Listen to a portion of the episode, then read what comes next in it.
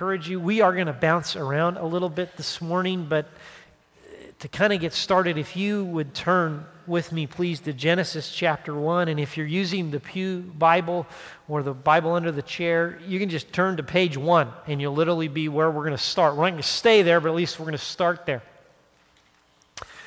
Um, because of my dad's death, uh, the last two weeks has been sort of filled for me with memories, just kind of popping up and filling my mind. It's amazing how someone will say something and all of a sudden I'm remembering something my dad said or something we did. And that probably was added layers to it because just recently my oldest brother had had my mom take all the old 8 millimeter family movies, and some of you know what that is, and got them all converted onto DVD, and then had all the videos my dad shot with one of those enormous cameras and had those put onto DVD. And so those were playing in the house, and my kids were having fun looking at me. If you repeat some of those stories, you're in trouble. So I, I, guess I'm not going to repeat them either, but there are some things. If you wonder why I have some idiosyncrasies, it's my parents' fault. That's all. We'll just leave it at that. But we've been kind of, and that's really part of the grieving process. You, you play with a lot of memories. A lot of memories impact you and mark you, and that's just sort of been a, a big part of the last two weeks. And so it maybe isn't, in one sense, surprising that when I sat down to try to prepare for today and, and kind of looking forward to next week, today and, and next Sunday, we're just doing this short two week series related to work. And so as I sat down to, to kind of prepare, all of a sudden, these memories of the economy and work life here in Sioux City just kind of started to kind of flow through my mind in the nine years that we've lived here. And it kind of struck me that when our family arrived here nine years ago, the economy wasn't particularly in the greatest condition, both across our country and, and even here in our sort of our portion of it, our region. And as time went on, the, the first couple of years, really, that didn't improve at all. It was either, and I, I because I was preparing this message 1,300 miles away, I didn't have access to it, but um, it was either in February of 2010 or February of 2011. We here at Central, and it came with, I guess, my name on it, but it was a letter to Central uh, from the mayor of Sioux City asking us as a church which we did in a central prayer. We're going to have central prayer next Sunday at 9 a.m. Sorry, free commercial there. I had to throw that in. But we prayed for the economic well being, the economy and jobs and all of those kinds of things here in Siouxland. The, the mayor literally asking churches to pray. And I if the mayor is asking us to pray, it's probably not good.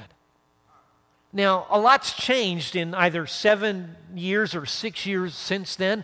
Our economy in our area is doing much better. Economy across the country is doing much better. And so you begin to ask the question things must be good, right? I mean, work and all of that, that must be good. Unemployment's down and all those kinds of good things. This must be a good thing. Well, the Gallup organization decided back in early 2017 to kind of do a study to kind of see. So they studied the American workplace to kind of see how are things going. And I had the opportunity, I think it was back in late March, to kind of read an article about their report, about the conclusion of their study. And to be honest, I found it somewhat eye opening and also very concerning what they found, and, and, they rounded the numbers a little bit in the article, but there are approximately 100 million people in the United States that work full time. Okay, that have a full time job. And that's really what they were studying those 100 million people. And what they found of that 100 million people is that 51%, so 51 million of those people, are not really engaged at work. So, more than half the workforce show up, but they have really no connection to their jobs. And, and basically, they are doing the bare minimum to get by. They're just barely doing the least amount they have to do, I guess, to keep their job. I don't think that's great. But it gets a little worse. See, there's another 16% or 16 million people who have a full time job, who show up at work, and they are described by the results of this study as actively disengaged. They go to work, but they resent this. These are words from the study. They resent their jobs. The lead researcher on the study said that this 16% feel negative about work in the workplace, and they actually do more harm than good when they come to work. I don't know about you, but that's a little unsettling. Now, late on Friday night when we landed in Omaha and had to go pay for our parking, I think the person that was working in the parking booth was one of those 16%. I, am serious. I mean, wouldn't you? I, it was like they handed me the credit card thing to sign the credit card and they didn't give me a pen. And so we're like frantically looking in the car for a pen. And then they kind of went, but they couldn't wait for, and I don't have a long name. It's not very long to sign Lloyd W. Grant. They couldn't even wait. They were back on their phone talking again. Okay, that's not good. Now, think about this that's two thirds of the workforce. That's 67% of the people that work full time are either doing the bare minimum or they are totally disengaged, actively disengaged. And when you consider the fact that for the vast majority of us, 40% of the total hours of our lives, 40% of the hours of our lives are going to be spent working, this could be an issue. Not only that, but it's kind of like our experience on Friday night, late Friday night. All of us, it doesn't matter what age you are, whether you're very young or you're very experienced at life, you're going to have to interact with those people you're going to have to deal with those people. All of a sudden, this becomes an issue, and kind of ask yourself the question uh, how do we deal with this? So, really, that's partly why for the next, this Sunday, next Sunday, we want to talk about in this Labor Day season about work and trying to understand what does the Bible say about work? Because let's be honest, if there's 67% of people that work full time, and I'm not going to have us do a survey, but we'll just say this 67%. So that means, folks, you guys will be the good folks, okay? That means only two sections in this room. If you represent full time workers, you're like, work's a good thing. The rest of you, it's not a pretty picture. But I don't think that's what God wants for us. Now, to start this talking about work, what we really want to talk about today is how should we approach work? How should we approach it? Now, before we do that, I, I do want to do a, a quick aside for a minute. One of our major prayers as a church is that the ministry of Central is going to lead every person who's a part of Central, okay, to become more like the Lord Jesus in, in, their, in our characters, in our convictions, and, and in our conduct. A short way to say that is, is we want to be used by God. We want to be partnering with God so that spiritual formation really is happening. Now, to connect that, that aside, back to, to work, what we're talking about this morning is it's very easy for us to kind of think about church and that kind of stuff is it that's spiritual stuff. So i've got sort of my spiritual compartment of life and then i've got this other compartment of life that's work. And we don't necessarily see that the two connect together.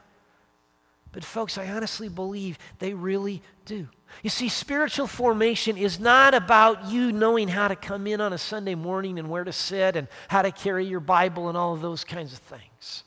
Spiritual formation is about the whole, your whole life, about all of your life, about all of my life being what God intends it to be, including the work part of my life.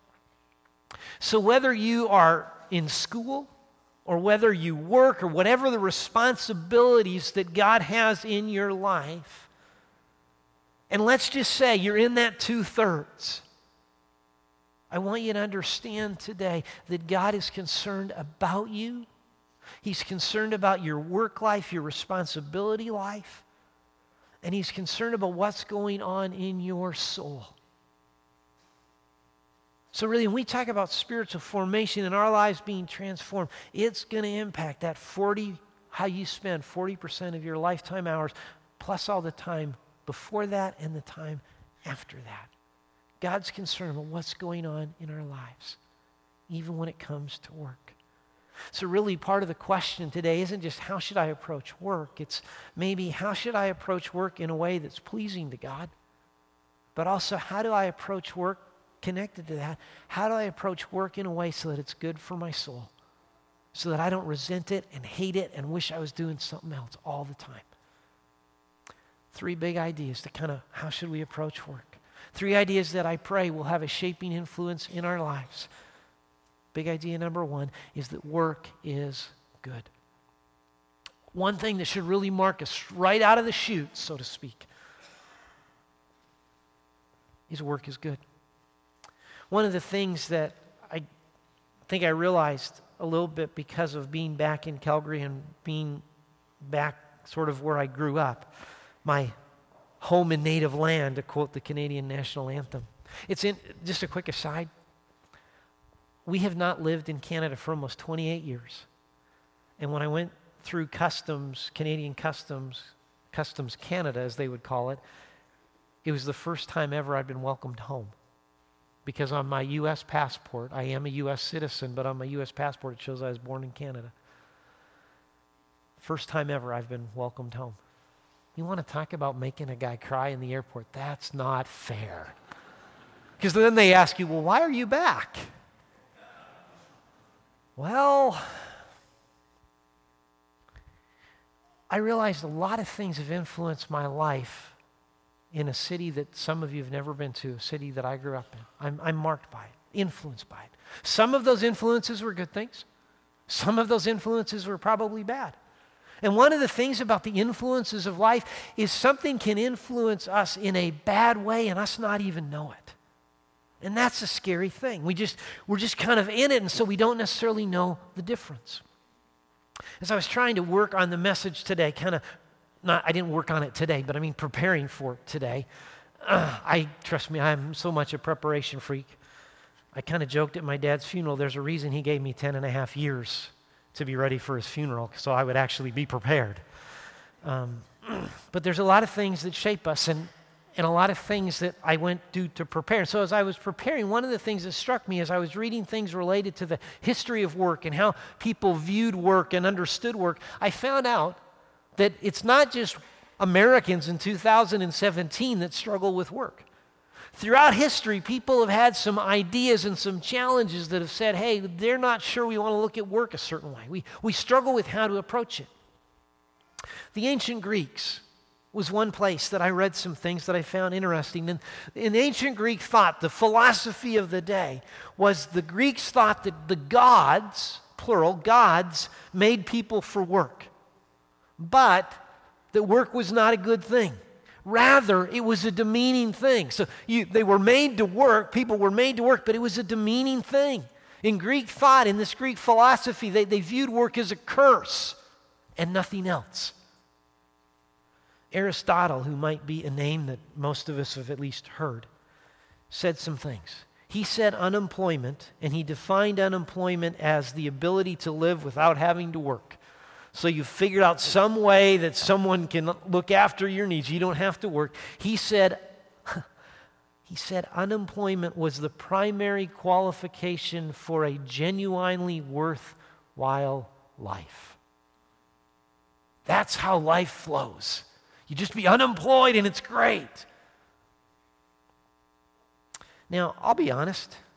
I'm going to guess, and, and I think if we took a survey today across the room, there's probably very few of us that read Greek philosophy this week.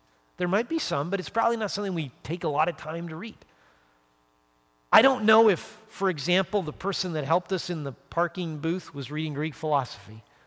I'm going to go out on a ledge and say probably not. But boy, we've bought into that mindset. That mindset has marked a lot of things throughout life for a lot of us. And I'll be honest, this idea of not having to work, I mean, there's a pastor named Rick Warren, and he made the observation. He said if he went to work the times he wanted to go to work, he'd only show up about half the time. And that's probably true, right? I mean, I'll be honest.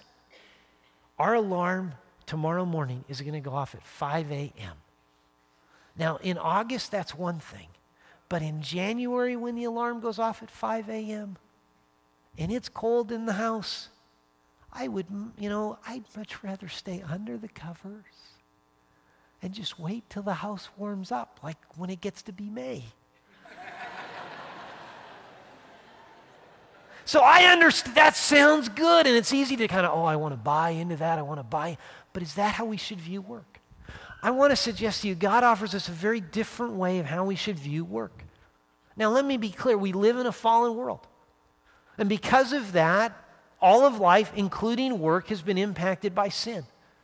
But just because the Greek philosopher said work is demeaning, please don't understand that it's not necessarily true.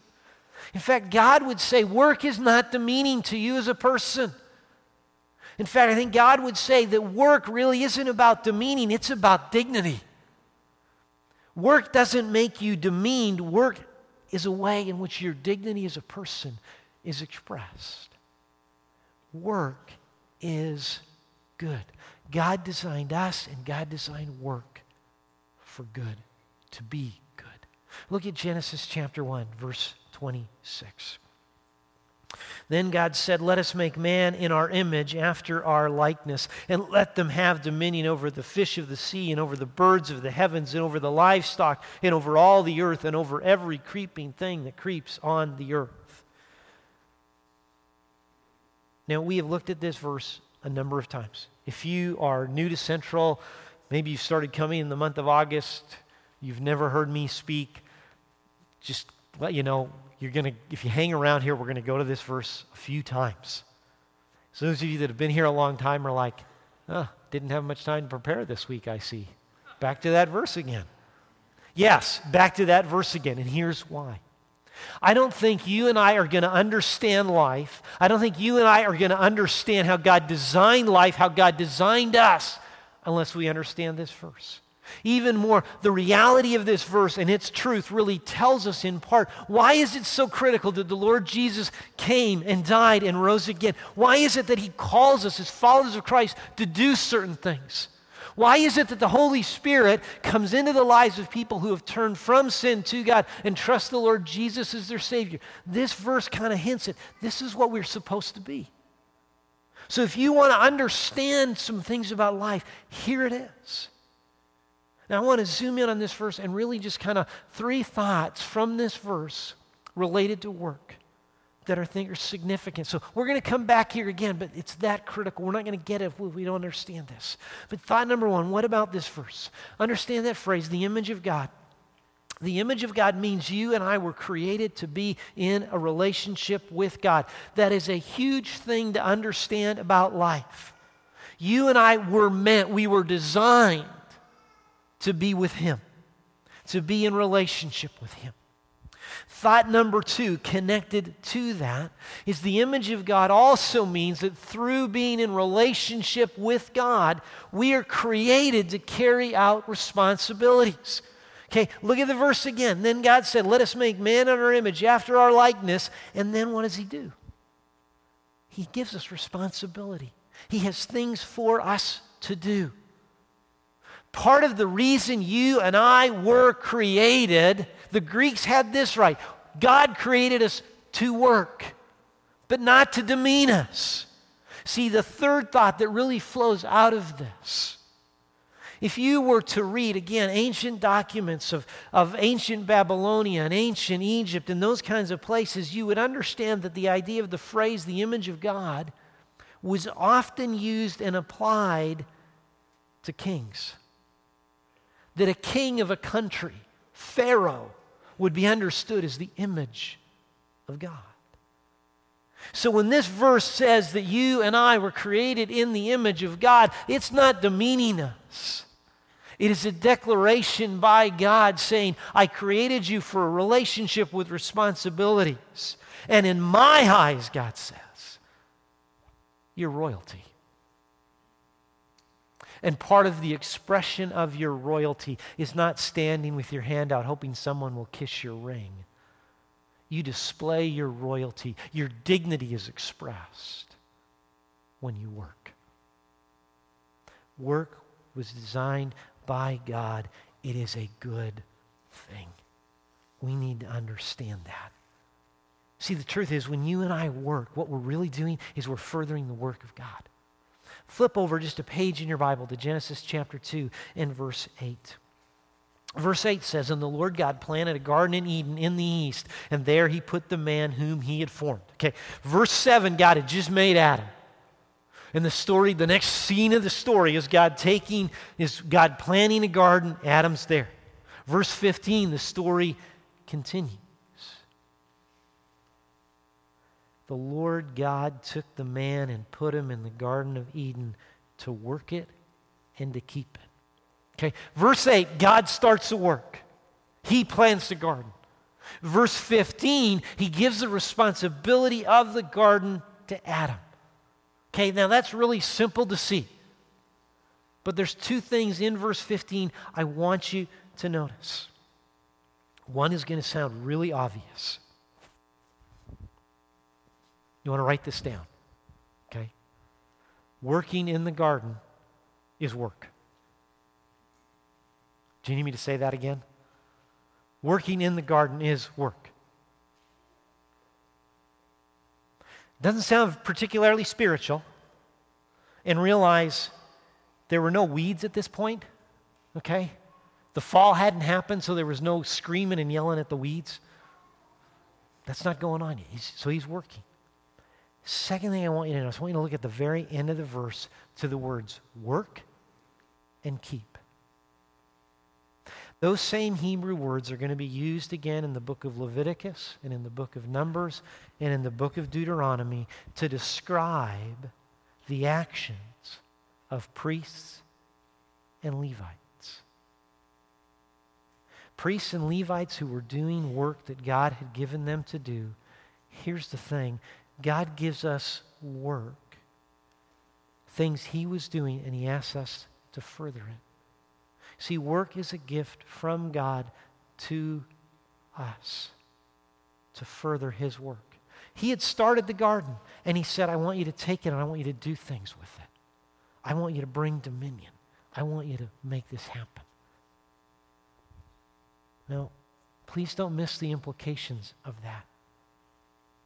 Some of you are students and school has just started. Part of the reason why God has you in school is for you to learn skills and abilities. Some aren't always as clear and direct as we want them to be. How many kids have complained in a math class? How does me knowing Pythagorean, the Pythagorean's theorem, I can't even say it, how's that going to help me in life? We always think, but there's things we're learning. Why? Because God's in part getting you ready for th- other things. If you work in an office, one of the things with all the things related to my dad's death and all the things that creates in terms of dealing with issues of estate and all of those kinds of things is as a family we've had to deal with a lot of people just doing paperwork and sometimes you can say well i just have a job where i just push paper do you realize that if you have that kind of a job you bring order out of chaos you want a definition of what exercising dominion is? It's taking chaos and bringing order. You are furthering the work of God. If you are in a service or, or helping career, if that's kind of what you do, you are directly helping people so they can then go do good. That's a huge thing big thing that should shape us when I think about work is that work is good. Second big idea, second thing that should shape us in terms of work and dealing with it is we need to work to please God. Okay, we need to work to please God. If you want to flip, we won't get to the verses right away, but if you want to flip to Colossians chapter 3, and if you're using that, that, that black Bible, it's on page 984. I want to back up a minute just to that Gallup study again. Because we probably need to mention why is it that the numbers were so harsh? Why is it that so many people are turned off of work, either at a bare, at a minimal level or like actively disengaged? Why is that? Well, probably because money is something that is a big part of our lives. It impacts us, it touches us, it's a part of life. The first place they kind of went to find is money the issue. Because if you've read sort of studies, if you've looked at what's happening in, in the workplace, you'd realize that in the last, you know, from 2008, 2007 forward, sort of the last decade, uh, against inflation and all of those kinds of things, salaries across the board haven't necessarily risen very much. And so you've got people that are working hard, and in some cases, claims of people working harder than ever, but nobody's making any more money. And it's like, well, that must be why people are turned off work because they're not making more money. So they kind of did, however, they do these correlations and all of that, and they went, that's not the issue at all. That wasn't really a concern. I mean, not a huge concern, not one that explained the 67%. So, what is it? Here's the reason, according to their research, the big reason why people are unhappy at work is the bosses. Their boss is the problem. Now, as one who has supervisory responsibilities, I didn't necessarily want to read that. So if I have dysfunctioning employees and disgruntled employees, disengaged employees, it could be me. I don't want that responsibility, but that's what it looks like. Now, let's be honest. Most bosses are ill equipped to manage people and all of their idiosyncrasies that they bring to the workplace. That, that's very true. Partly because they said in the article, who becomes a boss? Well, someone that does their job really well becomes a boss. Just because, in my dad's case, you can crunch numbers in an amazing way doesn't mean you know how to deal with people. And my dad would say one of his great frustrations in life was when they made him over a whole lot of people. That was a challenge. Even though he was very successful in some ways, that was really hard. It is hard to manage people. I mean, think about it. You, you, we live in a fallen world, and you take not very good bosses with employees that aren't necessarily any better than the boss. And you've got a combination of it's not necessarily going to go particularly well. So, how do you deal with that? How do you deal with the fact that work's harder and part of the problem is my boss? Well, the chief researcher suggested that what seems to impact an employee feeling engaged or not engaged at work, that the big factor on their engagement was the behavior of their bosses. So if you have a boss that has what I guess you'd call good behavior, that helps you be engaged. But if you have a boss who has bad behavior, you're disengaged. Maybe he, or she treats you poorly, and so you get disengaged. You're not really there. So if you look at that, you go, well, hey, here's what I needs to happen. I just need a boss who behaves well.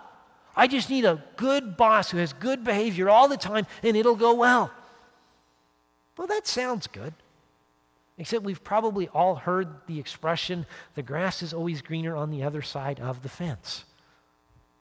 So you go out and you get a new job, only to find out that your new boss really isn't that great, anyhow. I'm just including this in the message so that no one on staff resigns this week. That's what I'm really doing. Because if you think I'm bad, just wait till the next person, you know, I mean. I was gone for a week. I was probably a really good boss this week because I wasn't here. So, what do you do? Well, I don't think it's wrong to want a new boss. But the new boss you're looking for needs to be someone who always is faithful. Well, who would that be? Instead of looking for a new human boss, maybe what you and I really need to do is we need to understand we need to work for God. Now, when I say we work for God, when we look for Him, there's sort of two chunks of that I want to unpack. Okay, first thing would be this.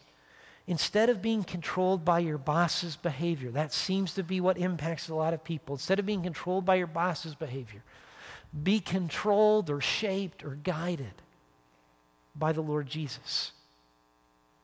Look with me at Colossians chapter 3, verse 17. And whatever you do, in word or deed, do everything in the name of the Lord Jesus, giving thanks to God the Father through him. Now, the idea of the verse is really pretty straightforward. Our lives, if we've trusted Christ, should be governed by the kingdom of the Lord Jesus. Now, let me unpack what does that mean? Well, if you were to flip back, and I, I don't have the verses on the screen, but if you want to, to flip back to earlier in the book of Colossians, to Colossians chapter 1, verse 12, verse 13, verse 14, you would kind of see that because of the work of God, okay, God does some things. God takes people who repent of their sin and trust the Lord Jesus as their Savior. God takes them from being in the domain, and we'll go stand way over here for effect, people from the domain of darkness. And God literally, by God's hand, picks them up and He transfers them into the kingdom of His beloved Son. Okay, if you've trusted Christ, you have a new authority, you have a new boss. Now, one way we express that, one way we communicate that, is when we do a baptism. When someone trusts Christ, and then after they've trusted Christ, they are baptized. And if you show up, you know, you go to a baptismal service, you'll hear say, and we now baptize you in the name of the Father, and of the Son, and of the Holy Spirit. Now, why do we say those words? Well, we say those words because the Bible says them. Why does the Bible say them in Matthew 28? Why does it say them? Well, the expression in the name of means to be under the authority of. So when I get baptized, when I was baptized on January the 26th, 1982, I was making a declaration publicly that I want my life to be under the authority of God. That I want Him to be the one over me. He's my authority. Now, to connect that back to work, Part of what I think that means, folks, is that the one who should have the biggest influence in our lives is the Lord Jesus, not our boss.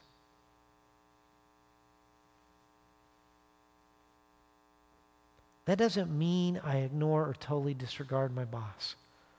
Please do not hear me saying that, Mike. Just because he's right there, I can, you know. Don't disregard. I'm not saying that.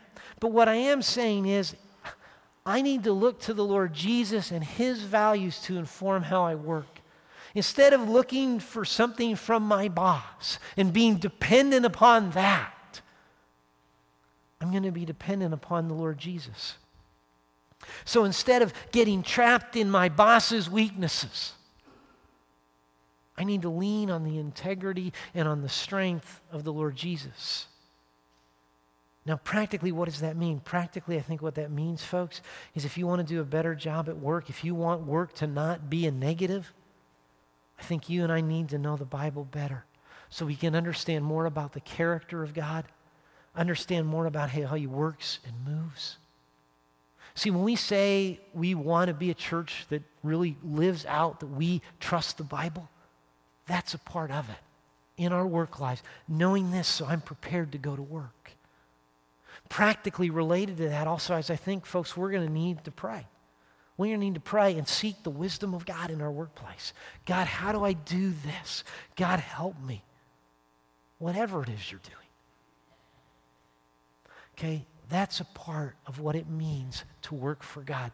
Second thing of what it means to work for God is human affirmation is a good thing. Okay?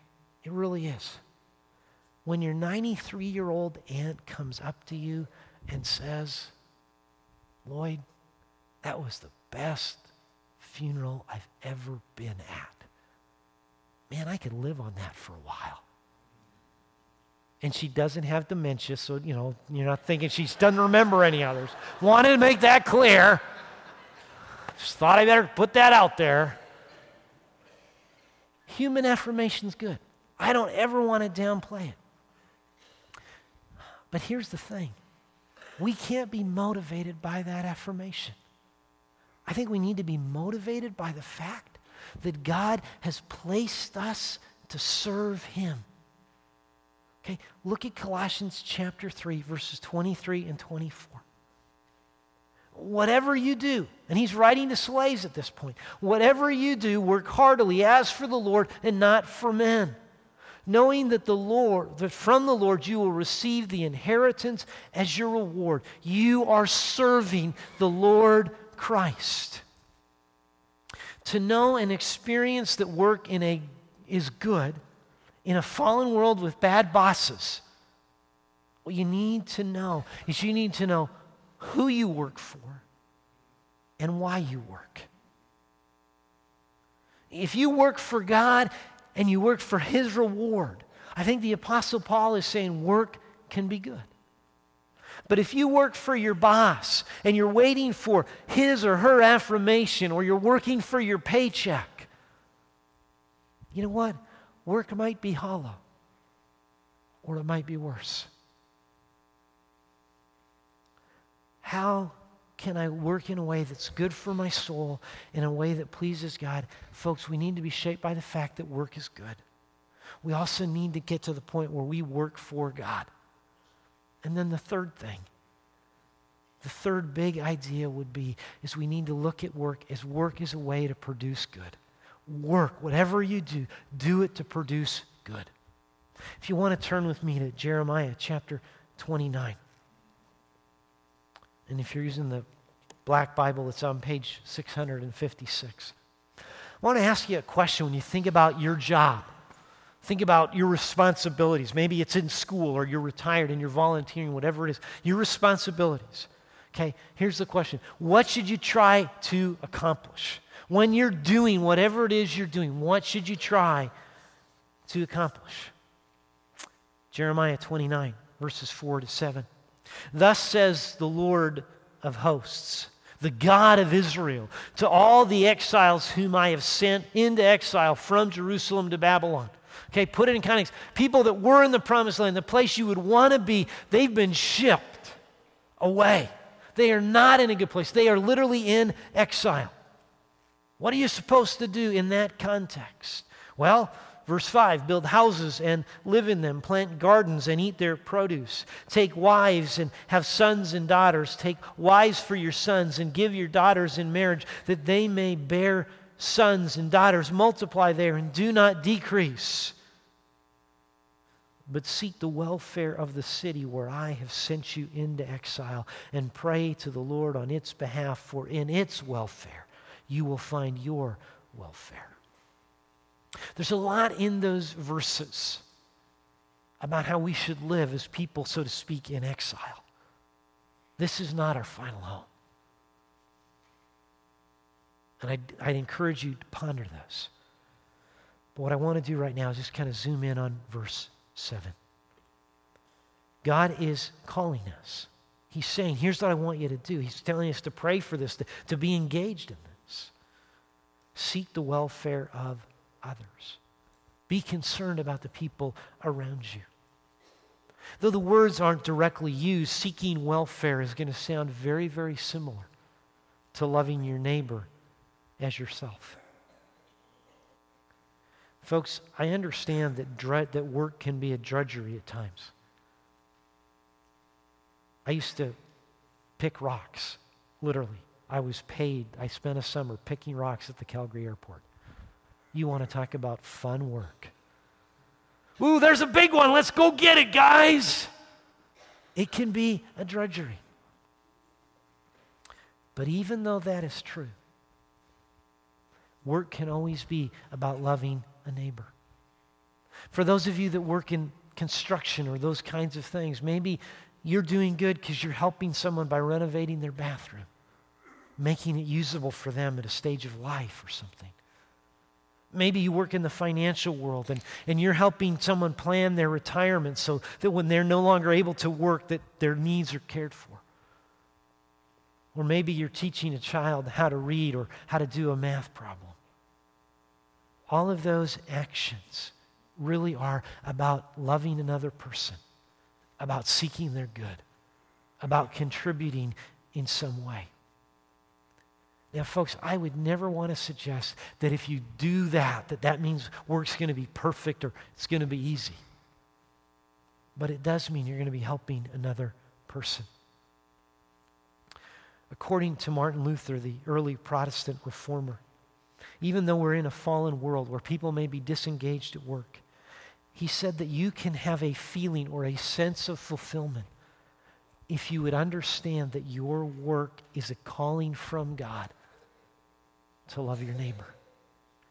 Whatever it is you do, your work is this calling to do this good thing, to bring good to others, to express and touch their lives. Let me wrap this up.